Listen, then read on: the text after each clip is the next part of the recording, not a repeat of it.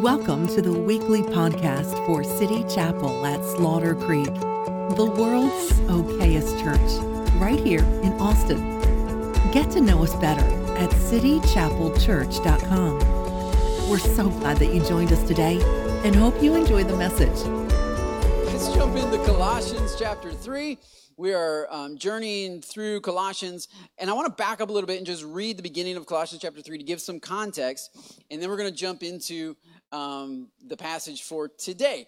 Colossians three, verse one. Anybody ready for some Colossians? Yeah. Nice, yes. Michelle is ready for some Colossians. Lovely. Is anybody else ready for Michelle and Jonathan? Besides, we've got, all right, Cassie's ready. You already heard the first service, so just ready to go. Okay, well, hopefully you'll get ready. Check it out.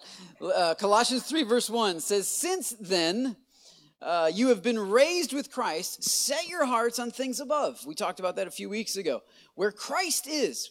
In other words, stay focused on Jesus. Jesus is everything. He is seated at the right hand of God. Also, set your minds on things above, not on earthly things. And this is the reason, because you died, and your life is now hidden with Christ in God. When Christ, who is your life, somebody say, Jesus is life. Nice, that's the title of our sermon series. When Christ, who is your life, appears, then you also will appear with him in glory. So he's talking about living a resurrected life. He's talking about uh, living a life that's hidden with Christ in God. And it's a powerful life, and it's an awesome life, and there is great freedom in that life. You say, great, how do I how do I get to that? Well, verse five helps explain. This is how you do it. Put to death, therefore, whatever belongs to your earthly nature. In other words, if you want to have a resurrection, you also have to have a funeral. You can't have a resurrection without a funeral. So there's some stuff, Paul says, specifically five things we talked about last week, that you're going to need to put to death. Put to death these things that belong to your earthly nature, and he lists them out for us. He says, first of all, it's sexual immorality. Now, last week I pointed this out. This list is it's not only five things, but it's also five things that seem to be in a particular order. In other words, the most surfaced issue is at the top. And then he goes a little deeper and a little deeper and a little deeper and a little deeper. And so if you missed last week, check out the podcast. We really broke that down. We had we even had special handouts and everything. I mean, it was like, you guys are spoiled that week. So anyway, now we're back to no special handouts. You got to take your own notes. Just write it down. Um, but no, sexual immorality is at the very top. That's the that's the surface sin. But underneath that, Paul says, there is something called impurity. And then underneath that is lust, and underneath that is evil desires. And finally, at the base of this is greed, which he says is idolatry. Verse six, because of these, the wrath of God is coming. I think the King James says, because of these, the wrath of God is coming to the disobedient. We'll get back. We'll, I, this positive, encouraging verse, you all are really stirred up by that, I can tell. So we so we need to double back around and spend a little bit of time on that. I'll be back to that in a second. Verse seven says, you used to walk in these ways in the life you once lived, but now, somebody say, but now. But now, but now it's different, but now you must also rid yourselves. Okay, so, so he just gave us a list of five things that we're going to need to put to death. We need to kill some things in our life. To put it to death means to completely eliminate it. Sexual immorality ought to be eliminated from your life, from my life. It ought to be completely eliminated.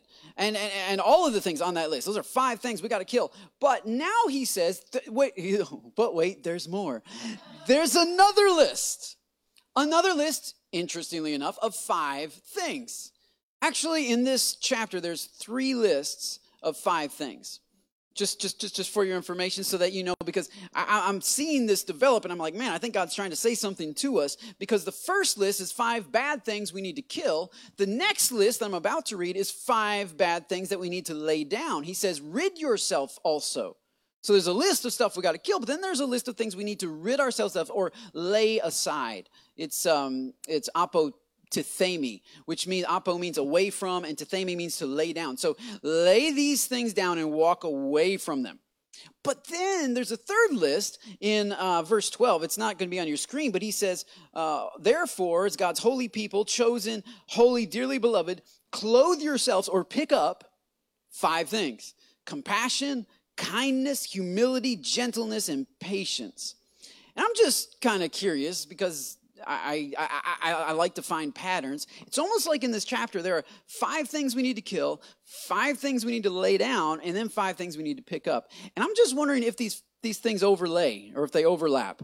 Like if thing number one on list number one correlates with thing number one on list number two, which correlates with thing number one on list number three.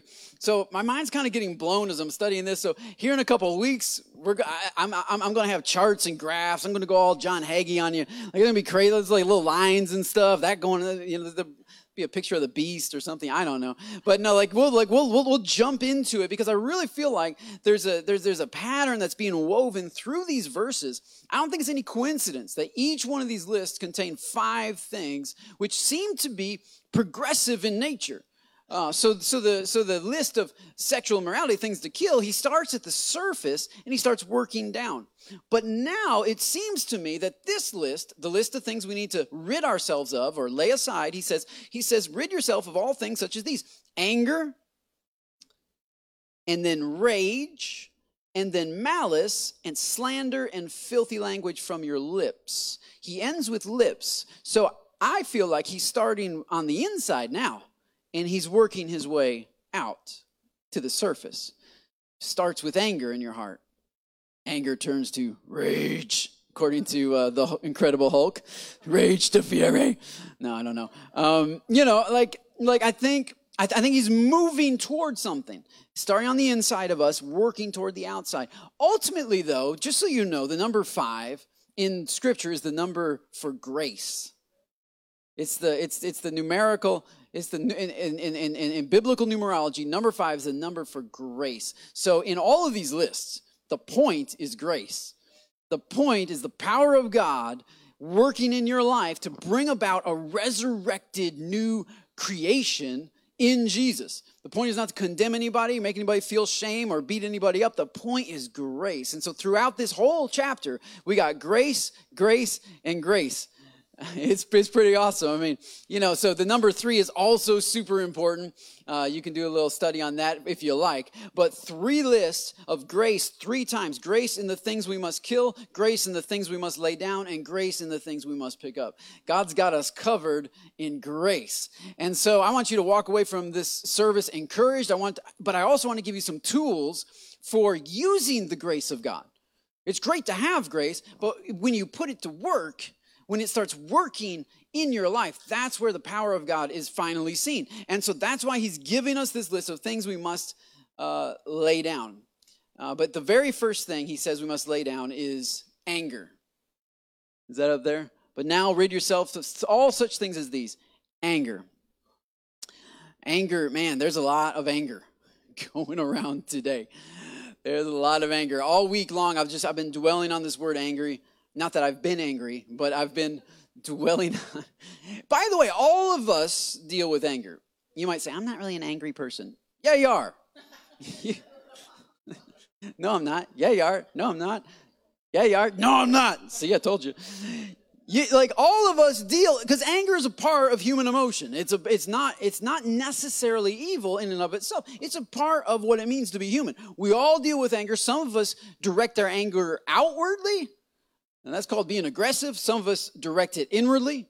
And that's where depression and anxiety, pushing things down. So, but we all have some anger that, that we deal with. Now, this is not an anger management class. I'm not a specialist in this. Just from a biblical standpoint, Paul says we need to lay aside anger. So I've been dwelling on that, thinking about that. And uh, this past week we had um, Family Fun Day for us is on Friday. Uh, Family Fun Day, Fleming Friday is our, it's, it's my day off with the church. Ro actually gets somebody else to do stuff with the horses, take care of the farm. We don't do any homeschooling on that day. Um, we just take that day off as a family. Um, and I don't do ministry. We don't, we don't do that. We, we just focus on our little Fleming family. Uh, it's my kids' favorite day of the week. It's probably my favorite day of the week, except Sunday's really close. I don't know. Cause I love preaching and I love ministry and I love worshiping. Um, and now that football is in season, I mean, it just pushes that right over the top. I really think like Sunday afternoon football is, is just from the Lord. This is clearly from the Lord. It is. It is. It's just. It's resting. It's. It's Sabbath. I mean, it's. It's. It's awesome. So I. So I, Sunday's kind of up there, but Friday's a great day, and we. We're, we always. We're, we're a little bit lazy on Friday, so I usually sleep in a little bit. Um, the kids are always up before me. They're like, I don't know, hanging out with Ro downstairs. Whatever you do at seven thirty a.m. Um, I am not a part of that. That is not of the Lord. Um, the Lord is sleeping at that time, so I'm usually. I, I sleep in a little bit. Uh, then. Then I. I come downstairs, and usually I take the kids to Starbucks um, because it's just kind of dad and, and kid time, and we go to Starbucks. And lately, Ro's been going, which is really fun. I'm a quality time person. I'd love for her to join us. Um, now, the kids don't know this yet, but I go to Starbucks every day. They think it's just Friday, you know. Um, but no, it's just like Friday that I bring them along with me. And um, anyway, I I, I kind of have a close relationship with Starbucks. Everybody at the Butte Starbucks, they know me. They say, I'm not really that friendly. Um, I'm not usually that outgoing. I'm not unfriendly. I'm just, you know, like... I mean, I haven't even had my coffee yet. Like, just like, like, thank you. Nice to me. Yes, great. That's my name. Um, thank you for the espresso. Anyway, what the way that I do it, because I am a gold member of Starbucks, um, gold star member, I think is my official title. Um, anyway, I have an app. And on my app, I can order my espresso like before I leave. So I've timed it to where when I order it at the end of my driveway, like it's ready right about as I pull in there. And so, like, I don't, I don't wait in line with the commoners. I have my app, you know, so I just pass right on by all of those, those, apparently they like waiting. I don't know. They just like standing in line doing nothing.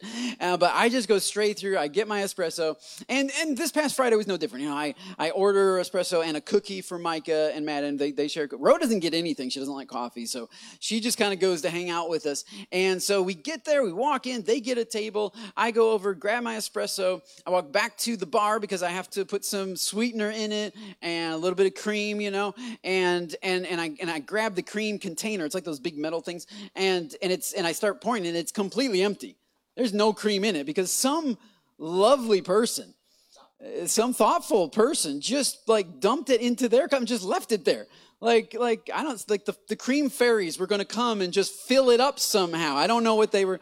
Anyway, no, I wasn't angry um, because honestly, I wasn't even awake enough to be angry. I was like, I, I twenty minutes ago, I was in bed, you know. So I'm just like, I'm just like, oh, that's empty. And so I mean, I, plus I've done, I've probably done the same thing or similar things where I'm not really thinking ahead. I'm just like, oh, that's good for me, and I go, you know. So I I get it. So anyway, so so I'm and, and I do this.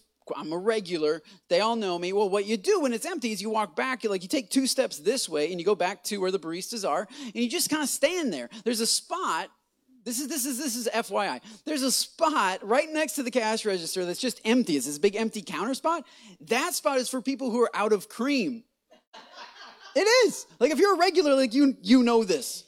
You know. Uh, now, if you're not, I mean. Fine, you know, it's just you get, you'll figure it out, or you'll just be confused the whole time. But anyway, there's a spot. It's just and so and so they were really busy. The barista's running around, and that's cool. So I'm just I'm just standing there, just kind of waiting, you know, for her to like look up and see me and be like, oh yeah, okay, because this happens frequently. So I'm standing there, and apparently there was somebody who is not used to being at Starbucks. I don't think he's ever been. He's definitely not a gold member. Um, who was like in line. I didn't really, I didn't even see him because he's in a totally different part of the store. He's right here, you know, like this line is entirely different than this spot. Like the cash register is right there. So he's, he's over here and I, I didn't even see him. I'm just standing here just kind of waiting. And, and, and I hear behind me, uh, excuse me. And I'm like, you know, I, I'm still kind of waking up. I'm like, I don't, I don't know. So, so, so I turn around and there's this, you know, big Tex is like, you know, got his hand out, one hand on his hip, and he's like, you know, and, I, and I'm like, do, do I, do I know this person? Like all the thoughts that go through your mind, like, does he go to City Chapel? Am I supposed to hug him? Like I'm trying to think.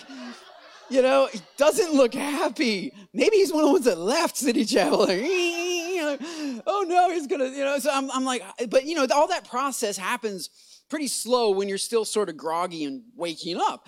And so finally it sort of dawns on me. I'm just kind of staring at him and I'm like, and then it dawns on me, oh, he thinks I'm cutting him off in line. Like, I already have my coffee. Like, I'm, you know, no, no, I'm not. So, so, so I'm like, oh man, it's all good. I'm, I'm just, and he cut me off. He's like, well, I'm good. And I was like, P S I don't think he was good. I think he, it's called sarcasm. Lucky for him, though, I am well-versed in sarcasmese. I, I speak this fluently. I, it's just, it's a second language to me. I'm a, so I was like, so I was like, uh, well, well, good. I'm glad you're good. I'm good. You're good. We're all good. And so I just turn around and I just wait, you know. I don't know what he did or didn't do. I'm not really sure because honestly, that's kind of how I approach people who are just sort of angry for no reason. It's like, all right, you know, I mean, like if, you, if you're in Austin traffic, there are some people that are so, they get so angry. It's like, oh no, there are other cars on the road. You didn't expect this? It's Austin. Like, are you new? No, you're not new. This is you every day, angry, every day. Like, what is going on? At some point, doesn't something register that, you know, there are going to be cars on the road with me, and they are going to create traffic? Like, but anyway, I, like, I don't know. But but it's it's interesting to me how how so many people, especially nowadays, there's so much anger, like just under the surface, to where little things, uh, traffic, uh, somebody apparently getting a creamer, the creamer thief, is uh, is incredibly intrusive. So, so, you know, so I was like, wow, he's kind of upset. Like, I don't know if he had the Tennessee Titans on his fantasy football team last night. I mean, maybe that was it because, you know, Fournette did all right for me. And so anyway, I go I go and sit down, but I realize, man, like he just gave me a great little sermon illustration to start off this talk about anger uh, because all of us, I think, can can at least identify with, with seeing anger, feeling anger within ourselves as well. And God specifically says, this is something I want you to lay down. And so as we talk about anger, um, uh, I, I want to start off in verse six, which I think is probably one of the weirdest verses to start off in. Um, so it must be a good idea.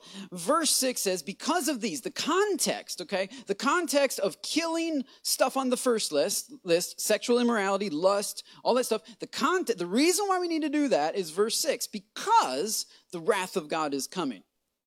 The anger of God is coming. That's the context of the, the first list, and it's actually what sets up also the second list. It's the bridge between the two lists, the, this truth about God, that his anger is coming. Now, I know as soon as I say that, some of you are like, oh boy, here we go. We are in officially in church because somebody just talked about God being mad. Um, and, and, and, and, I, and I think I understand that because many of us came from a background where it seemed like God was always mad. It seemed like he started off the day mad uh, before he got his coffee, and then he was still mad when somebody cut him off from apparently getting a, his coffee. And, and he just, it, he's just constantly, his, his general disposition is anger. And I want to let you know, like at City Chapel, we are constantly fighting that false idea of God, because it is so offensive to who he actually is, to a loving father who gave himself for us. He didn't have to. He didn't do it grudgingly. He did it because he desired us.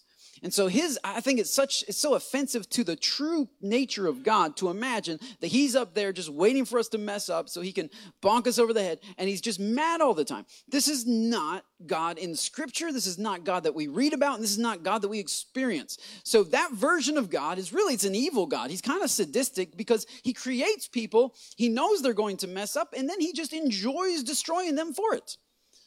So it's very, it's, it's, it's so unworthy of him. It's so unworthy of him because this is not the way that he is.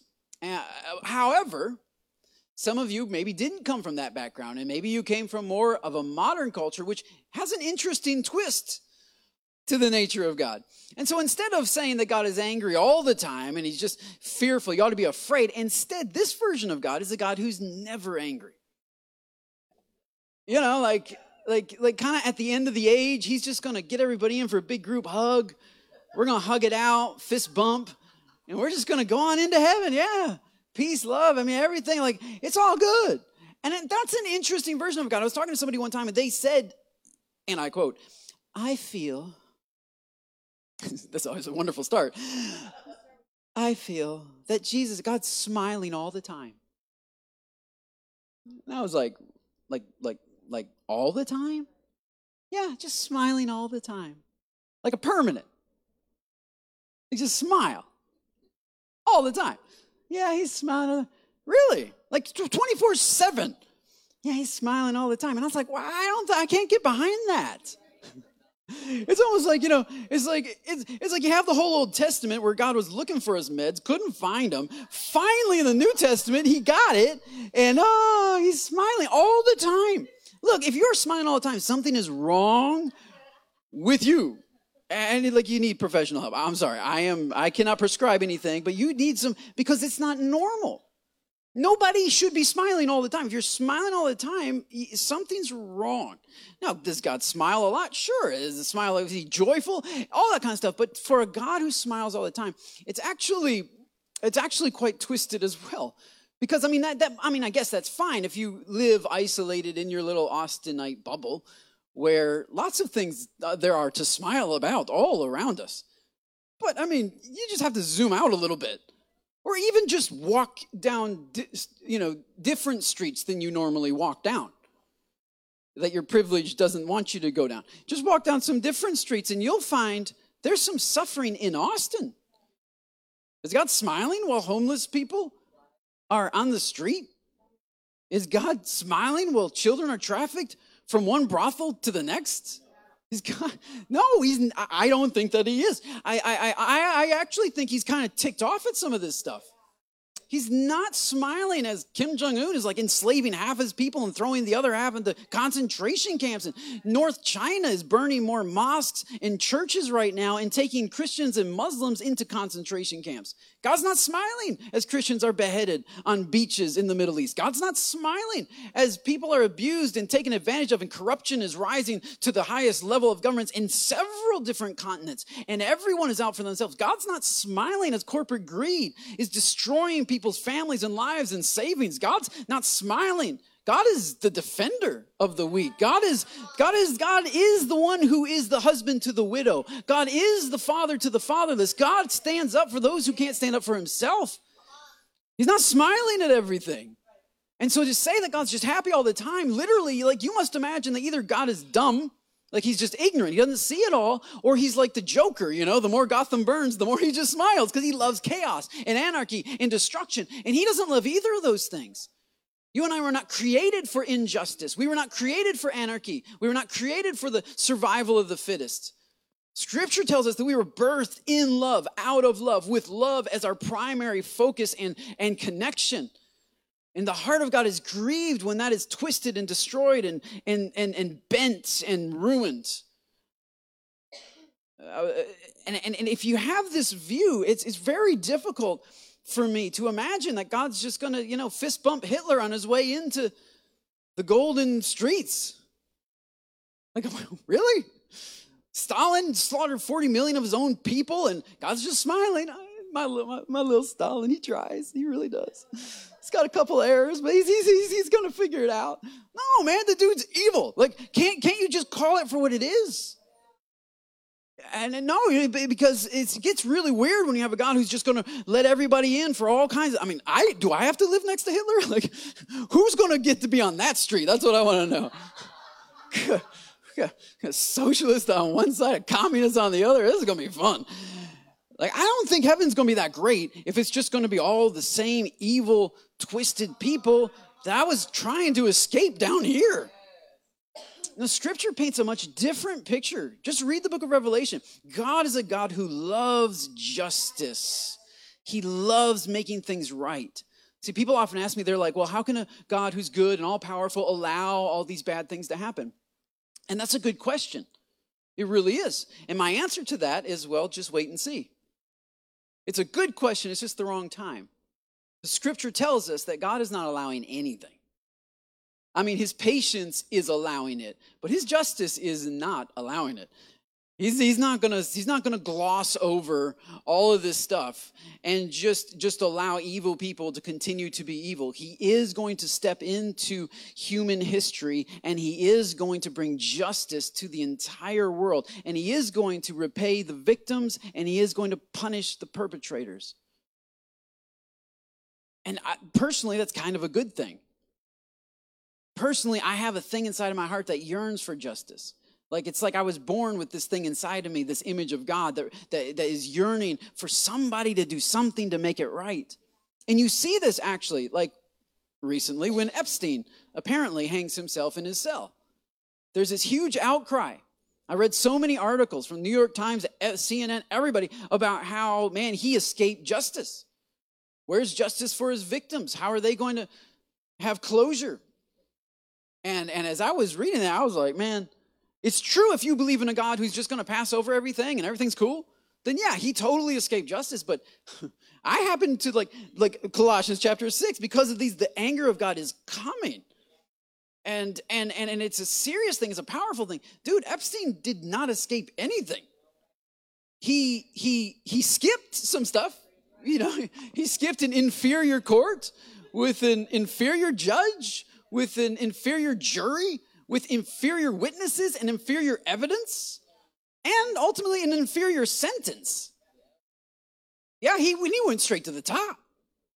The dude went straight to the courtroom where all of his billions can't buy him anything, where he can't pay off anybody.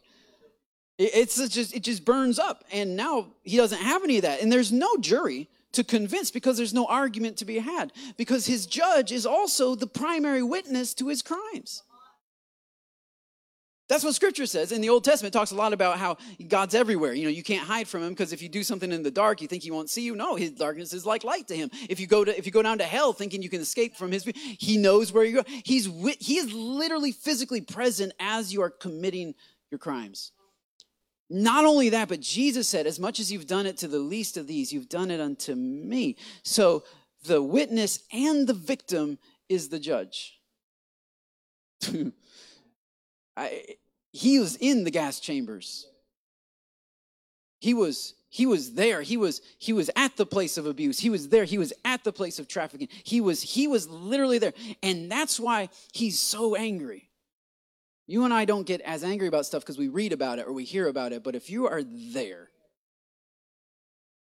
And now we all, and it's, it's not just Epstein, because all sin is sin, and everyone is, is, is, is leveled at the foot of the cross. We all need the forgiveness of God.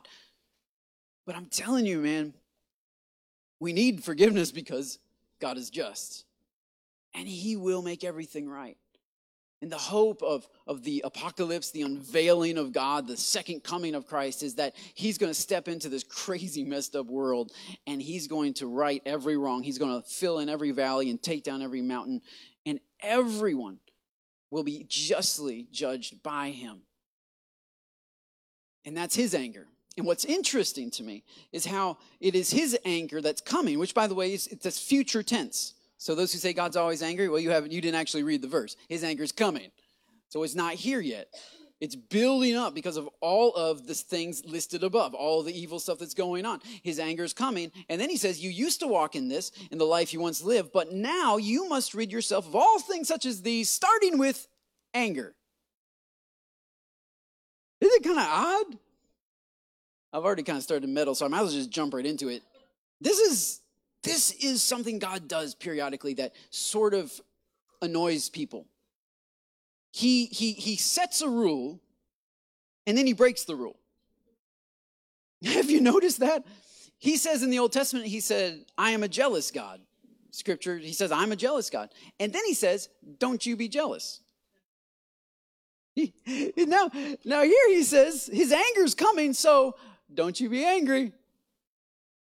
I know it's getting real quiet. All religious people, just go and block your ears. Because here's what we typically do with that. It's like we don't understand, we see the tension, but we don't understand the tension, so we just move along. Because, well, God is God, and I guess he does whatever he wants. I don't know. But man, like if you want to get kicked out of Sunday school, just raise your hand and say, uh, uh, uh Mister Smith, uh, uh, how come God breaks his own rules? How come he says not to be jealous, and then he is jealous? Says not to be angry, and then he is angry. A lot of people won't, they will not like that. Because what you're doing is you are recognizing the tension that's in the written text. And it's not comfortable for us because, well, that, does this, I don't know. It's like a double standard. We don't like double standards. But but we don't know what to do with it, so we skip on. So I don't want to skip on because I'm just dumb enough to jump on in and like, hey, let's just go for it, which is interesting because a lot of people uh, that come to City Chapel, they, they often say, man, you know, your sermon was good, and then we didn't really know where you were going there in the middle, and then you kind of brought it back together at the end. That's usually, that's a, over and over again. And at first I was really confused because I was like, do I stutter too much? Am I, am I, am I too, like, convoluted? Am I too, too confusing? Too ambiguous? I don't think I was. Like, I try to use, like, real little words, you know, and like, really easy to understand. And I'm like, how do people not know where I'm going? And then, they, then I, it hit me that in Texas, when they say, we didn't know where you were going, that's the nice way of saying, we thought you were completely off track. Like, you were like in no man's land, bro. You're like, this rabbit trail, like, you were wrong. Like, we don't agree with you. That's what they're saying. We didn't know where you're going. That's a nice way of saying we didn't agree with you. But then you kind of brought it along, and we were like, oh, I guess I hadn't really thought of that before. And so, and so that's just that's just what I do. I generally, like, find something and just poke my finger in it and say, look, you, you really need to see this because actually, actually, this is a great way to get closer to God in your own Bible study. When you come across something that seems to not make sense, boom. That is, to me, a massive highlight in Scripture that says, wait a minute, if that doesn't make sense to me, that's, there's something wrong with the way I'm thinking. Because this is true, and so I disagree with this at its core. Why is God getting this double standard thing going on? Why is he, why is he setting the rule, then breaking the rule and being like, well, it's okay because I'm God? That's not, that doesn't sit well with me. I got to figure out what's going on here. And so as I've studied this and looked into it, one of the things I've found is that there is a double standard, and you should really be thankful for that. There's a standard for being God, and there's a standard for not being God. You ought to be glad that those are different standards, you know, because the enemy would love to try to keep you to a standard of being God. And then you live under condemnation because you never quite hit it. So the best thing to do is release that and say, okay, there's there, there is a double standard. But why? Why is there a standard difference? I think the main difference is that the way God establishes what we call rules, he doesn't call them rules, but what we call rules, the way he sets up rules is different than the, than the way we set up rules. So if we were to set up rules, let's say we were going to get together, the eleven o'clock service, we are going to decide what it means to be a good City Chapelite. That's a good biblical word. City Chapelite. City, city Chapel light. It sounds like city. It's like uh, it's, little, it's, little, it's not. It's not quite as heavy as the nine o'clock. You guys are a little bit lighter. Uh, see, if we're, we're going to be City Chapelites, what's a good city chapeler, city chaplain look like? And we would come together. We would describe the ideal person, or the ideal act, behavior, and then we would say, okay, so let's draw our conclusions from the ideal. None of us are there, but we're going to try. We're going to, you know, we're going to, and, and and that's our version of law and order. That's our version of creating rules. Well, God doesn't do that. When God sits down to communicate laws to people, he's not telling us what the ideal person would do in a situation, because he is the ideal person. Instead, he's telling us how to live in a relationship with him. All of his laws are, they're not, they're not rules. They're instructions for how to enter into and maintain a relationship with God.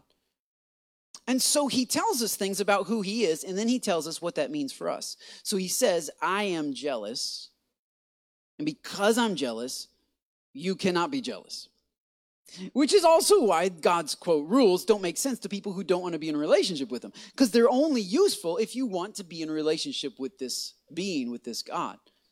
And so to understand who he is, that he is jealous. Now, the, the, the, the, the definition of jealous means to be fiercely protective or vigilant of one's rights or possessions. So God's telling us that he is fiercely protective and vigilant over his possession, what he owns. And then you say, well, that's nice, but why can't I be fiercely protective over what I own? And the answer is you absolutely can. You can be fiercely protective over what you own. Totally. Because God is. So therefore, it is good to be fiercely protective over what you own. So let's make a list of everything you own. Let's just, let's just, let's just, just get out pen and paper. Let's figure this out. What do you own? Well, you know, I own my house. Why do you own your house? Well, because I bought it. You bought it from who? From a builder. So who did the builder buy it from? Well, he didn't build it. He didn't buy it. He made it. How did he make it? Well, he went and got lumber and, and some, um, some, some, some stones and bricks and stuff. Where did they get that? Well, from the quarry and from the, the lumber yard. where'd they get it? Oh, they took it from trees. Who made the trees? Who, who made the stones? God made it. Did they buy it from God? No, because he was, it wasn't for sale. So they they borrowed it, I guess we could say. Yeah, they borrowed it on a temporary basis, because if you leave your house long enough, it'll return back to what it was. Nature has a way of just re- returning it back to what it was, because it's all, 'cause it's all borrowed. It never, no house stands forever. It eventually, the wood turns back into what it was, and and the, the stones turn back, into, and it all goes back to what it was. In other words, like, you sort of snuck into God's house. This is God's house. Grabbed his toilet paper, you know, and like a couple napkins, and you like built this little living shelter for yourself. And that's great, but what about when God needs his toilet paper back? Well, it's his, so he can take it. So let's see, you're living in a borrowed house, with made with borrowed tools, on a borrowed piece of dirt, in a borrowed world, globe. Okay, fine, so I can't own that, but, you know, and my car also was, Toyota kind of put that together with a bunch of rocks, again, melted down, heated up, we call it steel, and a few other things, and and and and and, and it was, they they they compiled things, they, did, they didn't create anything. So you can you can own whatever you made, whatever you created, whatever you own scot-free, that's what you own. And the problem is, I don't own my house, I don't own my car, but at least I own, like, my spouse, right? Like, I can be jealous over my spouse. And it is true that a certain level of jealousy for, for uh, the commitment you've made to each other, that's good. But, look, sir, you don't even understand her. You definitely didn't make her. Because if you made her, you would understand her. You would know how she works. You don't know how she works. I'll just tell you right now. I don't know. Like, because none of us made, and, and our spouses, we didn't make them. God made them, which means you can't control them. They don't belong to you. They are their own person. And they're going to stand before God by themselves, not with you. And so they, they're their own person. You can't control them. You can't order them around. You're not in charge of them. Like, like it's good to have family relationships and connection and commitments and vows to each other. Absolutely. But but but be careful that you don't become jealous over what is actually God's, because God made her. The question is, how are you treating God's daughter? Probably the better question. How are you treating his creation? Anyway, so fine, I, I don't own my spouse, but I probably own my kids because I kind of helped make them. Yeah, your contribution was real small. And God did this amazing miracle. I mean, literally, God takes credit for the creation of children. In Psalms, he says, I knit you together in your mother's womb. I did that. Your mom didn't do that. Your dad didn't do that. I did that. I made you. Oh, man, so he made my kids. That means he also made me. That means he owns my body. But, I mean, surely I own my own thoughts, right? I mean, I made those, right? Kind of. With the synapses that he's loaning you right now, and the and the connective tissue that he's bo- let you, letting you borrow, if you want to call that your own, I mean, I guess you're using it right now, but it is not your own. Well, maybe I own my own spirit at least. No. Scripture tells us that when God made man a living soul, he breathed his breath into them. And Jesus said that when we die, the spirit returns to the one who lent it. So our spirit is really breathed from God. It's his. We're borrowing our own spiritual existence. So we got the list of everything you own. That's all the stuff you can be jealous over, fiercely protective of. I think it might be the same level of list of Kerryon Johnson's touchdowns so far through two games, but I'm just saying, I don't know. Zero. Nothing. You own nothing. And when, and when, but the, the beauty of that is, at first it's kind of like, oh, thanks a lot, Harry. I came to church and all I heard was I didn't own my house, didn't even own my own wife, my kids, and like, great, I don't even own my own head, you know? It's like, this is all God's, and it's just, I mean, how positive and encouraging is that? Well, it's kind of discouraging if you are seeking to possess something, absolutely. But if you're seeking to enter into a relationship with a God who claims to possess everything, this is key, that you recognize his ownership over everything. And then it's actually super encouraging, because if God is fiercely protective over what he owns. And if he owns me, then he's fiercely protective over me. He knows what he put inside of me, and whatever demon might come against me, he's fiercely protective over his own and his kids and his children and his family that he put together. He built this church. He built this person. He built this house that I'm living in.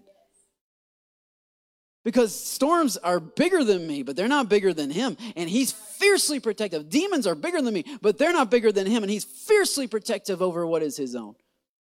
And so the beauty of once you get over yourself and get under him, you realize that there is such security in the shadow of his wings. It's like, wow, I, I don't have to be fiercely protective over what I thought was my own, because somebody who is all-powerful already is fiercely protective. And it's the same thing with anger. He says, look, I'm already really ticked off about the injustice of the world. I'm already, re- I am, I am already stirred up about this, and I am going to do something about this. And because I am so angry, you got to release your anger. Because when we have anger, when we hold on to it, by the way, not all anger is bad. It's anger is meant to be acted on immediately. So God may give you anger. You might get angry about, you know, how stagnant your family is. You know, like, I, I don't want to live like this. That's good. As long as it moves you to action. Good anger will move you to action quickly. Bad anger is the kind you pick up and carry with you for years. You carry it into Starbucks. You know, that short little guy with a flower t-shirt. Trying to get his cream. You carry it. And then, then little things, though.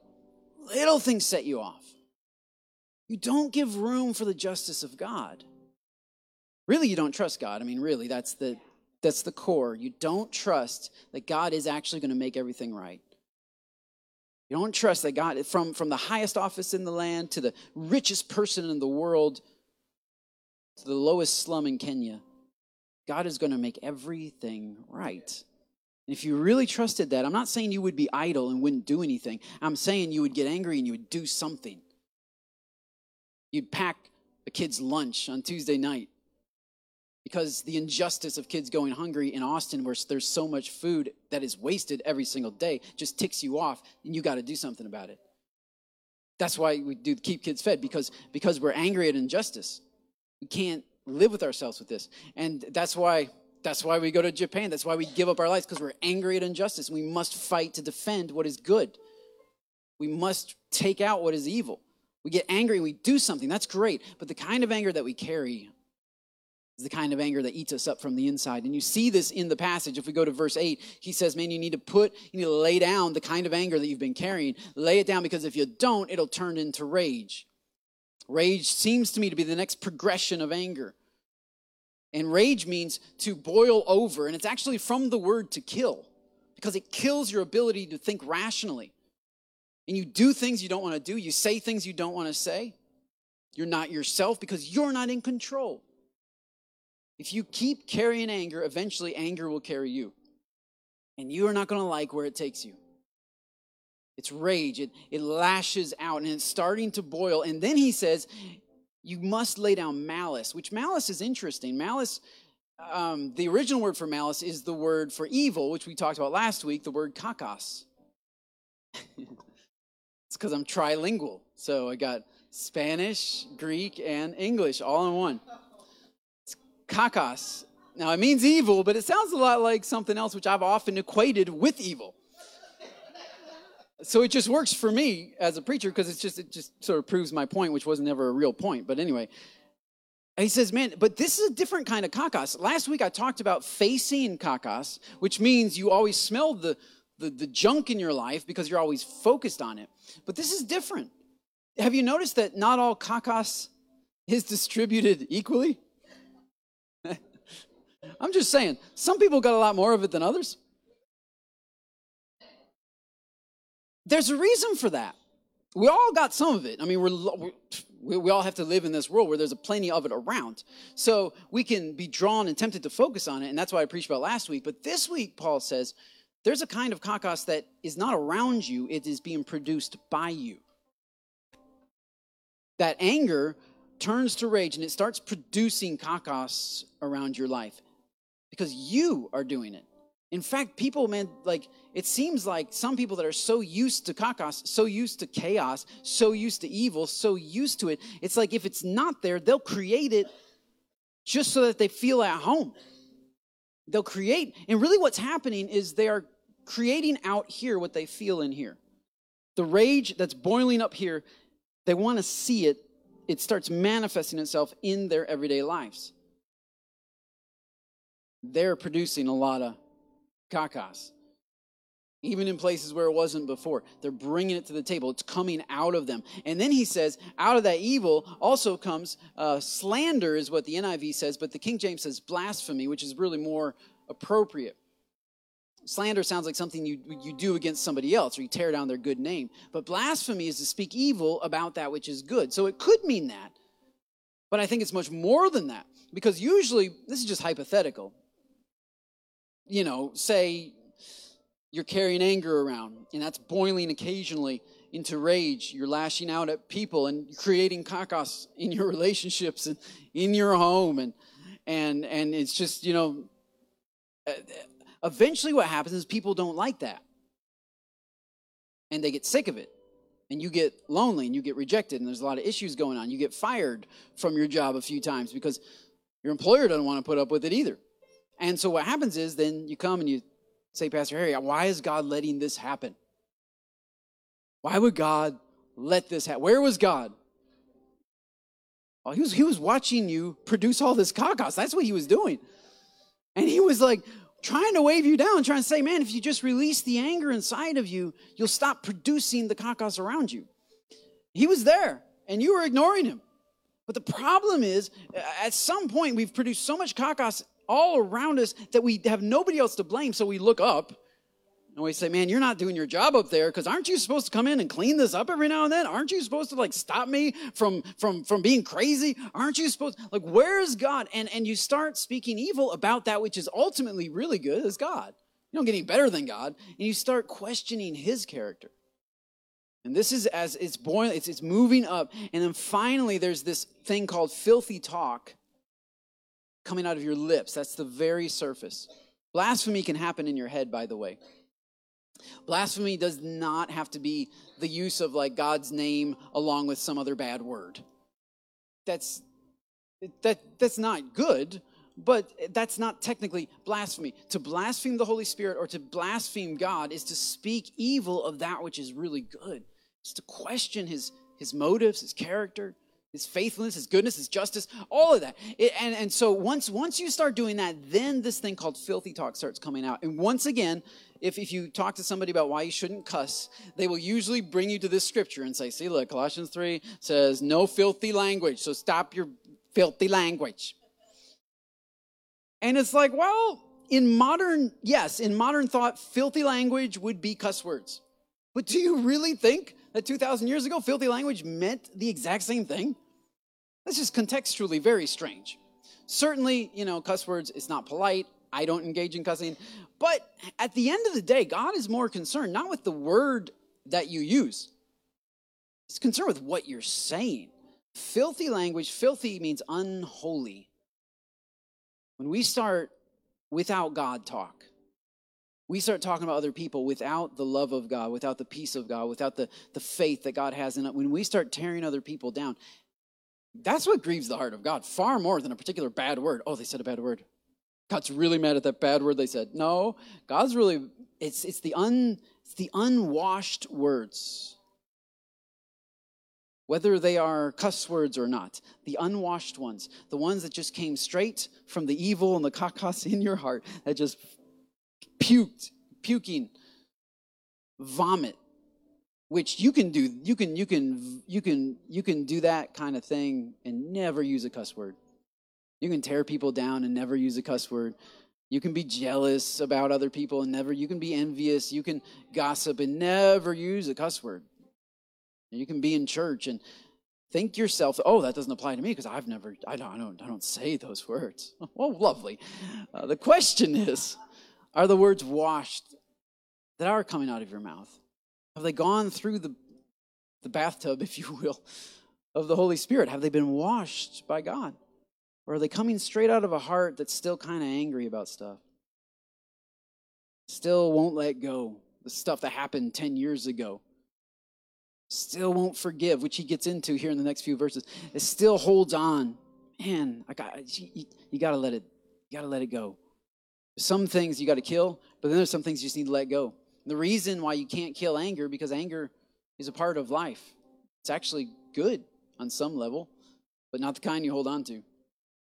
The kind you carry and hold on to, you have to let let it go, lay it down. And that's going to be constant throughout your life. You're going to be all of all these reasons to be angry. And each day, take it and lay it down. But you got to start with your past. You got to start with the long ago stuff that you haven't let go of. So, Father, we come to you right now in the name of Jesus, and people watching online, people here in this room, Lord, I feel your Spirit speaking to us and just gently asking us to lay some things down.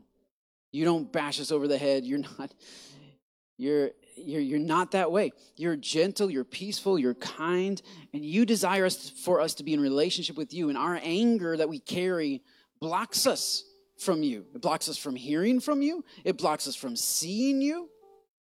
We don't even see other people clearly. When we're angry, we don't even see. We think people are attacking us when really they're just trying to help us. We lash out and we we don't it's so deceptive. The anger of man does not lead to the will of God. It does not produce the fruit of the Spirit. And so, Lord, we release it.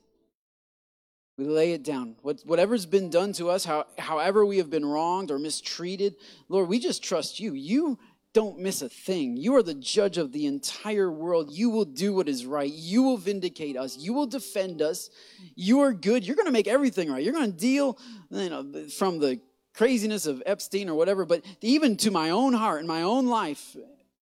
I mean, big stuff, little stuff, you, nothing passes by you. You are fully aware of everything that's happened to us. You were there when it happened. And you were not approving just because you were silent. No, you are going to make it right. And we trust you with that. We trust you with our wounds. We trust you with our hurts. We trust you with our, with our mistreatment of ourselves and the stuff that's been unfair to us. We trust you. We're not going to, we release our anger so that your anger can come in and do what it's going to do. You can take out our enemies, because technically we don't wrestle against flesh and blood anyway. It was a demonic presence that was trying to destroy us. That demonic presence is still around. That demonic presence moves with us from state to state, from city to city, from house to house. That's the real enemy, and we need your presence to combat that enemy. Stand up for your kids. Jealously, jealously vindicate your possession. We submit to you because you're good and you're just. We find our longing for justice fulfilled in you and in your kingdom. In Jesus' name we pray. Amen.